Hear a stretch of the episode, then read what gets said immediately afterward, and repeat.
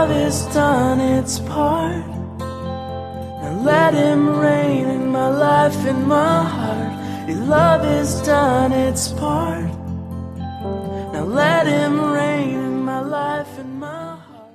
Welcome to Healing Hidden Wounds Radio, sponsored by Shadow of His Wings Ministry. We are glad you are listening today and hope you find words of healing, insight, and restoration. Shadow of His Wings Ministry was founded by Lee and Shay Preston and born out of God's vision for setting captives free.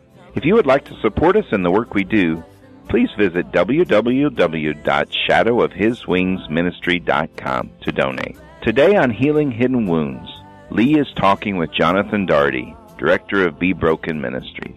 Let's listen in as Lee and Jonathan discuss the ins and outs of recovery from sexual brokenness.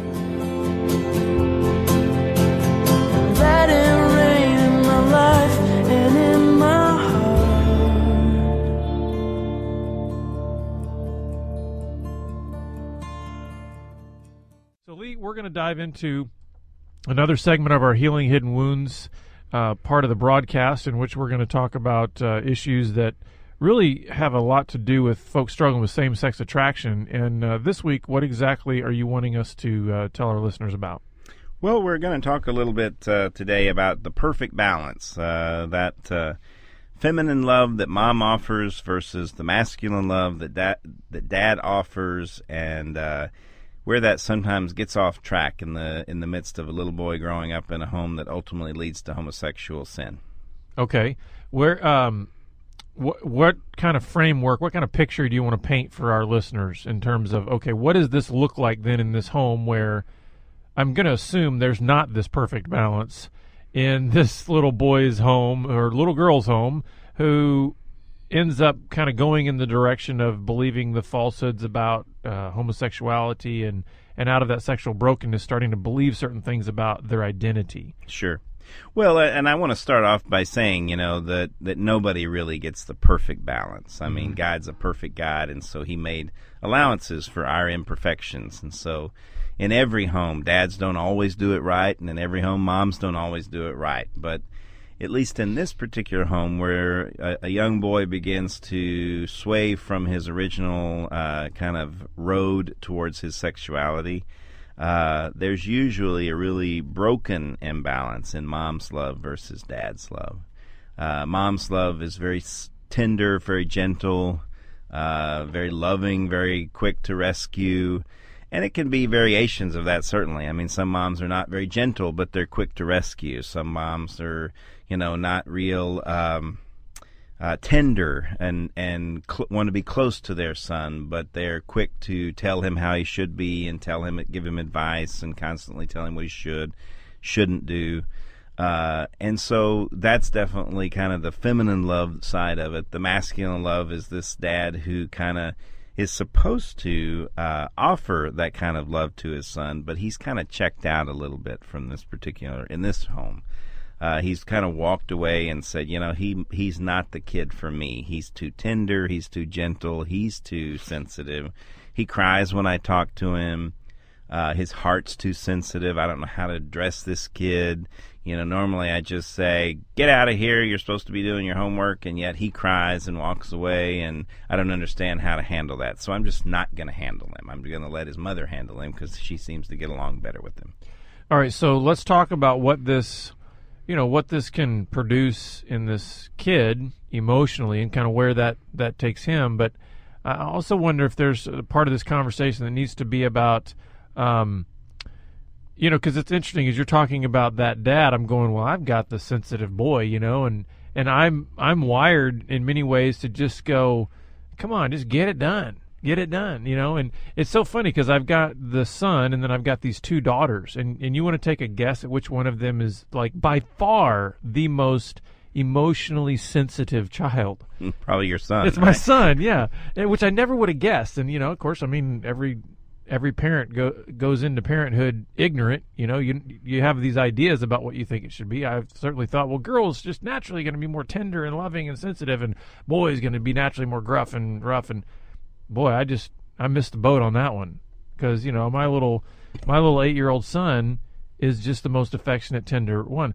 And so as you're mentioning some of these things, I'm thinking, you know, obviously there's going to be parents listening to this too, and we we don't want to necessarily make it sound like, man, every instance of insensitivity is going to lead to this particular. You're talking about patterns within the home. Sure, and, I'm saying kind of an overall environment and atmosphere in that home between these two styles of love from a father, uh, masculine and feminine love. right. I, and I'm offering to you the key there is is when the dad says, "I'm done." Right, right. He That's the real out. key. He says, "You know what? I don't know how to be right with this kid. I don't know how to be a dad to him because he."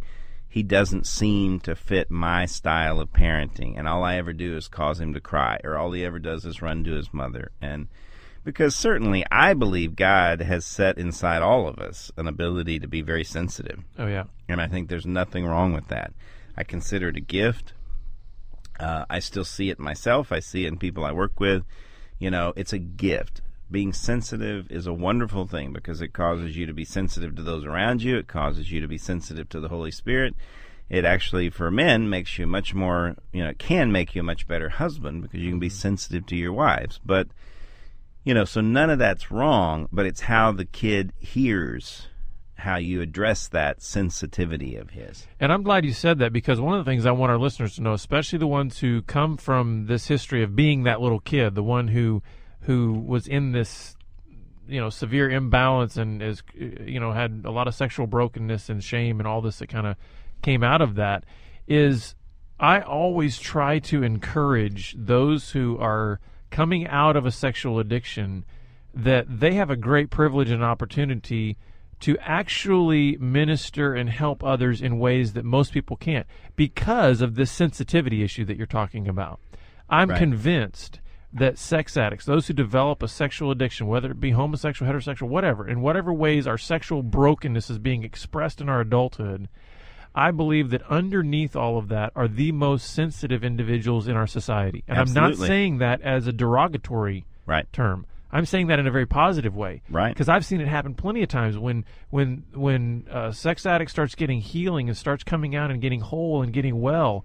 Man, the compassion that they can extend to others, the help that they can give to others, the the mercy and grace and just the love that they can show to others is unlike anyone else on the planet because of this sensitivity that's at the core of who they are. Absolutely. Which would you say that's also probably the reason that in childhood they seem to be wounded more easily? Sure. And I, you know, I don't know for sure. I'd, I'd love to someday do a study, but I would suspect there's a sensitive heart inside of every man. Sure. It's just whether or not, I just don't know that we do a great job in our culture of allowing a boy to be raised sensitively. And so we end up getting guys. At least not in a healthy way. Exactly. Because there's some who would say, "Oh, we raised them sensitively," but they they they kind of that's sort of interpreted as license to do whatever they want. Let them be as sensitive they want. Let them experience with whatever they want. Let them, and that's like, well, that's not raising a sensitive. Sure, sure. And I, yeah, I don't mean hypersensitive. I Right. just mean, you know, we don't do a great job of doing it. We either allow the wife to take over completely and she raises the child, and so her very sensitive feminine love takes over, or a dad comes in and says, "Well, no son of mine's going to be a fag, and so I'm going to make sure he knows what he's supposed to be, and you just better dry those tears, or I'm going to give you something to cry about." And so you end up either having the guy on the one end who can't shed a tear for anybody because he feels nothing, or you got the guy on the other end who generally has a homosexual struggle in his life somewhere, who is very sensitive and and gets very upset and very tearful and very disappointed over everything that happens because he's got such a feminine emotion base inside his upbringing. So let me let me get this straight then. In this picture in this home, there is there's an imbalance towards the the father being more distant, detached, sort of emotionally checked out, and the mother being maybe almost in the sense of what you're calling hypersensitive, being very uh, maybe very emotional, very sort of would you say maybe almost smothering emotionally, maybe with this certainly boy? can be. Certainly can be. I think on some level, though, uh, you could probably even see a, a mom who absolutely is pretty even keeled in her emotions, but she just happens to have feminine emotions. And so, you know, I mean, in, in in most typical scenarios, I'm not trying to stereotype here, but you got little boy riding his little ri- red tricycle. He's racing down the street. It flips over. He falls off. He skins his knee. He he cuts his arm, and both mom and dad are standing there. Most of the time, mom goes running after him. Oh my gosh! Oh my gosh! You got to help, you know help this help our son. And the dad's sitting there going, "Oh, let him get up. He'll get he'll come back this direction." You know neither one of those are, necessarily wrong. It's just that if one, if there's not a good balance there, then because imagine what would happen if the dad said, "Hey, son, okay, let me help you. I'll get your tricycle. Let me pick you up." Now you're going to be okay. Let's go in and get you something to wipe off your knee and put a band aid on. Then you get a bit of a balance there. You see, okay, he's going to be okay, but dad's the one showing him that kind of attention when he's not able to do that, or if mom is won't allow him, because sometimes that happens. Mom won't allow sure, yeah. him to step in. Oh no, no, that's my baby. Oh, somebody get, oh, somebody hurt my baby. You know, uh, you know, then then there's not a good balance there, and so then this boy grows up thinking, well, the only the only person who ever really knows how to take care of me is my mom. You know, she's the only one that loves me. She's the only one that is tender. She cares for my needs and all that sort of thing. And so then you end up having this kind of imbalance of, of uh, emotion there. Now let's talk about this issue of perfect balance because I want to know kind of where that comes from because because I think there's that's a uh, balance isn't the fallacy in thinking but the perfect balance I think is a fallacy in thinking. Sure. And so where where does that come from? Is that sort of a societal thing? Is that within each individual family? Is that from the child's perspective that that's created or is that from the parent's perspective that this idea of if there's perfect balance then we can create a perfect environment or I mean where does that tend to originate in the thinking because it seems like it's pretty subtle and sort of behind the scenes that this creeps into the thinking. Sure. Well, I think even the word perfect in that in that statement of perfect balance is where we start getting off track. Because perfect means I must be a perfect parent. So I must always rescue my child. I must always respond the right way. He must never cry because crying means that I'm imperfect. I haven't done my job right. He must never be disappointed. If he's ever disappointed, then that must mean I've done something that, you know, I could have prevented to keep him from feeling disappointment you know, and you've got the other side of that of you know he better learn to be strong. So who cares if he gets disappointed? He better not show a tear. You know, it's always this kind of addressing each situation as it comes. Of oh wow, son, you know I know you really wanted you know to uh, be first place at the county livestock show, you know, and you got third place. I'm really sorry. I know you're real disappointed about that addressing it like that, but not you know overly responding to it. So it, there is no perfect balance, but even the word perfection has its has its connotation where it can cause really a lot of pain in that. Well, because it sounds like what it does is on both sides of the equation, on the parent side as well as on the child side, it it eventually creates an atmosphere of shame. Sure. Again, just overwhelming shame because from the parent side, the the perfect balance is I've got to be this perfect parent. Well, you don't have to be a parent for very long to know that you're going to mess it up. Right. You know, and there's certainly varying degrees to which that mess up sure. occurs. But if you've got this perfect balance mentality or this perfect parent mentality, then you're constantly going to be under this weight of shame. Well, did I handle that situation perfectly? And, and, and did I respond perfectly here? And did, did I say the perfect words here? Did I give the perfect gift there? Did I? And everything's right. about this standard of perfection. Sure. And would you say that that actually has the counter effect of what a parent is thinking? Because the parent is thinking perfection equals closeness, when in right. fact, that perfectionism really is self-focused and so you're not actually engaging in relationship when you're have when you have perfectionistic mentality. Sure. Because what you're doing is is you're not you have just the opposite of what God's looking for, which is love in a relationship. Perfectionism can't get to love. Perfectionism just continues to say I've got to do this right. And so love really never enters the picture. And so then what you got is a kid who tries to always do it right. And if you're always trying to do it right, if you take an example of a guy who's same sex attracted, generally, not saying it's every time, but Mom has generally stepped in and taken over because she's disappointed in her imperfect husband who mm-hmm. doesn't address her son's feelings well. And he's backed out of the picture altogether because now he can't be the perfect dad. Son doesn't respond well to him. Son doesn't seem to laugh and get a, you know, coo and be happy when, you know, dad steps in the picture. He's afraid of dad. So dad says, you know what? I'm messing up here. So I'm out of the picture. I'll let his mother take over. And so then you've got this over loving, over gen- uh, gentle, overly tender mom who begins to teach this boy that, you know, the minute I get disappointed, I can run to her and she'll make it all better. Yeah. And also it's painting it's painting a negative picture. It's not just painting a, an an overly exaggerated picture of feminine love.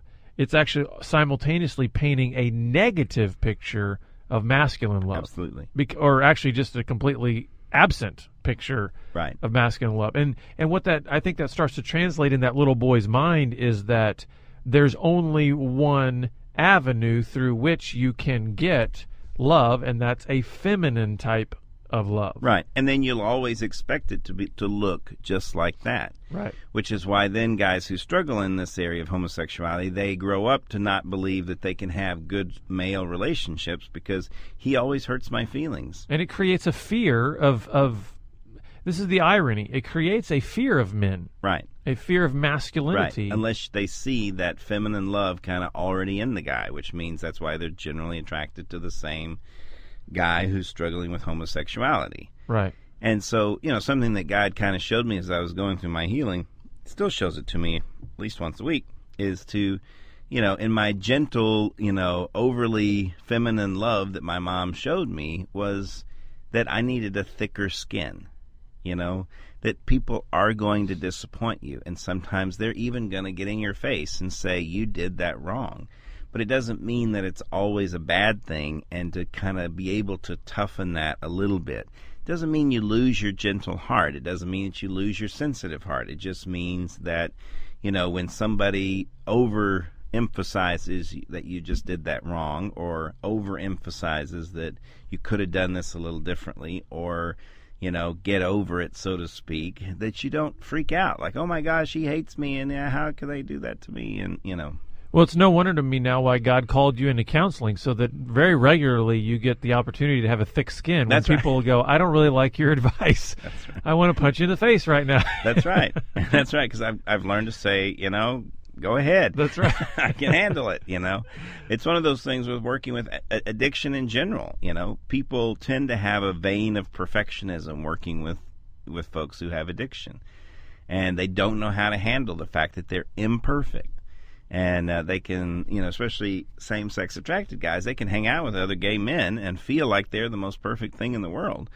But when you get down to real relationships and have to actually communicate one on one, that whole sensitive, oh, you hurt me and you hurt me so much doesn't work because when you have a wife, you actually have to be able to hear her emotion as well.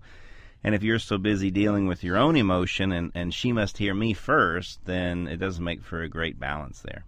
Well, let's talk to parents first, and and try to um, create a bridge between this perfect balance thinking, perfect parent thinking, to what um, what a healthy balance might look like. Because you know, how do you help a parent sort of blow up the perfection model for one of of health? Because within a healthy paradigm, there's it's messy, but it can still be healthy. So how do you help a parent shift? make that shift in their thinking.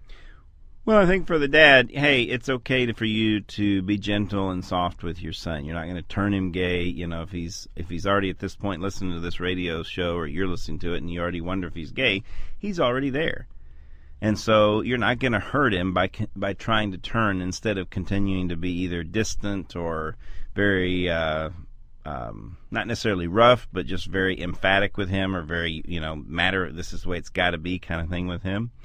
Then it's okay to turn at some point and say, you know what, I don't have to be that for him anymore. You know, I want to love him, and so it's okay to start showing him some love and some gentleness and some, you know, uh, grace sometimes. For the mom, it's okay sometimes to say, you know what, suck it up. I'm not going to run to your aid. You're going to have to kind of deal with this on your own. I don't know quite how, and I'm going to be have a hard time sitting on the sidelines over here wondering, okay, how is he going to handle this?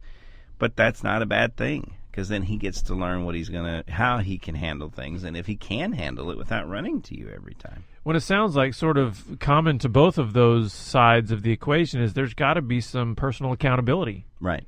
You know, there's got to be some hey, looking in the mirror and going, all right, the issue mm, is not totally one sided on either my spouse or it's not totally one sided on my son. Right. Because I think a lot of times that's one of the issues that we as parents struggle with is sometimes the reactions or the actions that our children are taking are not totally disconnected somehow from us. Sure. Now, the perfection again, the perfection model parent, the perfection thinking parent just heard that and goes, "Oh no, what do I need to change? What did I do? What did?" Right. Hang on, take a deep breath. The healthy model parent says, "Let's see, I'm broken, my spouse is broken, Right. my child is broken. So there's there's three broken pieces here. What can we do? See, relationship, it's a different thinking. Perfection always isolates us. Perfection disconnects us from one another because we get so consumed with our own perfection Right. that we're not relating anymore. So instead, the shift in thinking can be okay, there's all these broken pieces here. What can we be doing to move closer to each other in our brokenness? Sure. And I think a, a an absolute necessity there, especially for a mom, is to look at her life and determine, hmm, it is easier for me to love my son than it is for me to love my husband. Mm. Because it's easier to love my son because I've kind of trained him the way I like him to be. Yet my husband, he's a man unto himself. And so sometimes he doesn't meet my feelings and my needs the way I need him to. Sometimes he doesn't address those things with me. Sometimes he can be a jerk towards me. But my son, on the other hand, I've guided him in being the kind of man I want him to be. Mm. And you have to be very careful, moms, in that area. Your husband is your husband, your son is not. Right. And so it's much healthier to take your needs and your emotions to your husband, even if he doesn't choose to always address them, than it is to take them to your son. Because that even can help, that can even cause this imbalance of, pow- of, of, of emotion and this, this unhealthy balance. Because then he begins to think of him, himself as one of the girls. Because my mom always comes to me, she always shares with me, and he can't handle those emotions. And that's where I wanted to uh, take the last few minutes of our time here is now let's talk to that son. What would you say to that son as he's grown up sort of in this environment that has promoted this this false idea of perfectionism, this idea of seeking out the perfect, you know, got to have perfect this and that.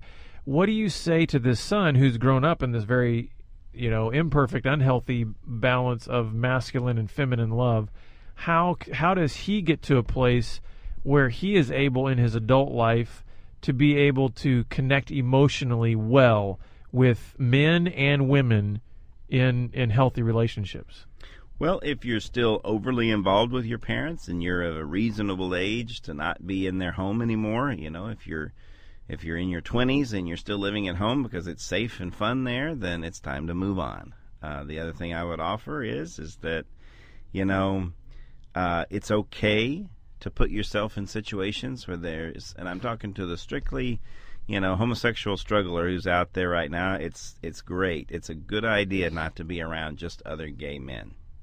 You got to press into a men's group at your church or you got to press into uh, any kind of service fraternity or anything like that where you actually have to relate to other men and they don't really know whether you're quote unquote gay or straight you know because the truth is is what you're trying to find are those men who'll just be honest with you who don't have their your past and who didn't raise you, but who can look you in the eye and say, you know, what are you doing? You know, when you don't make sense.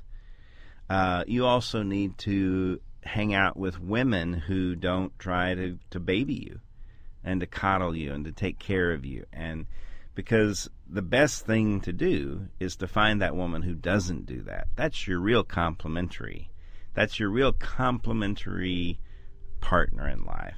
is a woman who doesn't fall for that, but who stands firm in her worth rather than changing because oh I don't want to upset my husband. Mm-hmm. And it's you know I as you're saying that I'm thinking this is a journey that is going to cause everyone in this scenario, moms, dads, children, to really face up to their fears. Sure. Because that's one thing I think perfectionism is a cousin to fear.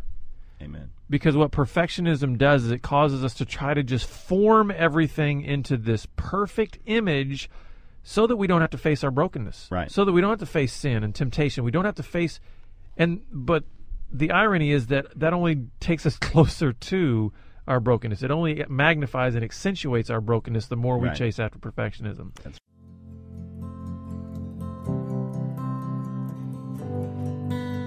We are glad you joined us today, and we hope that God had a special word just for you.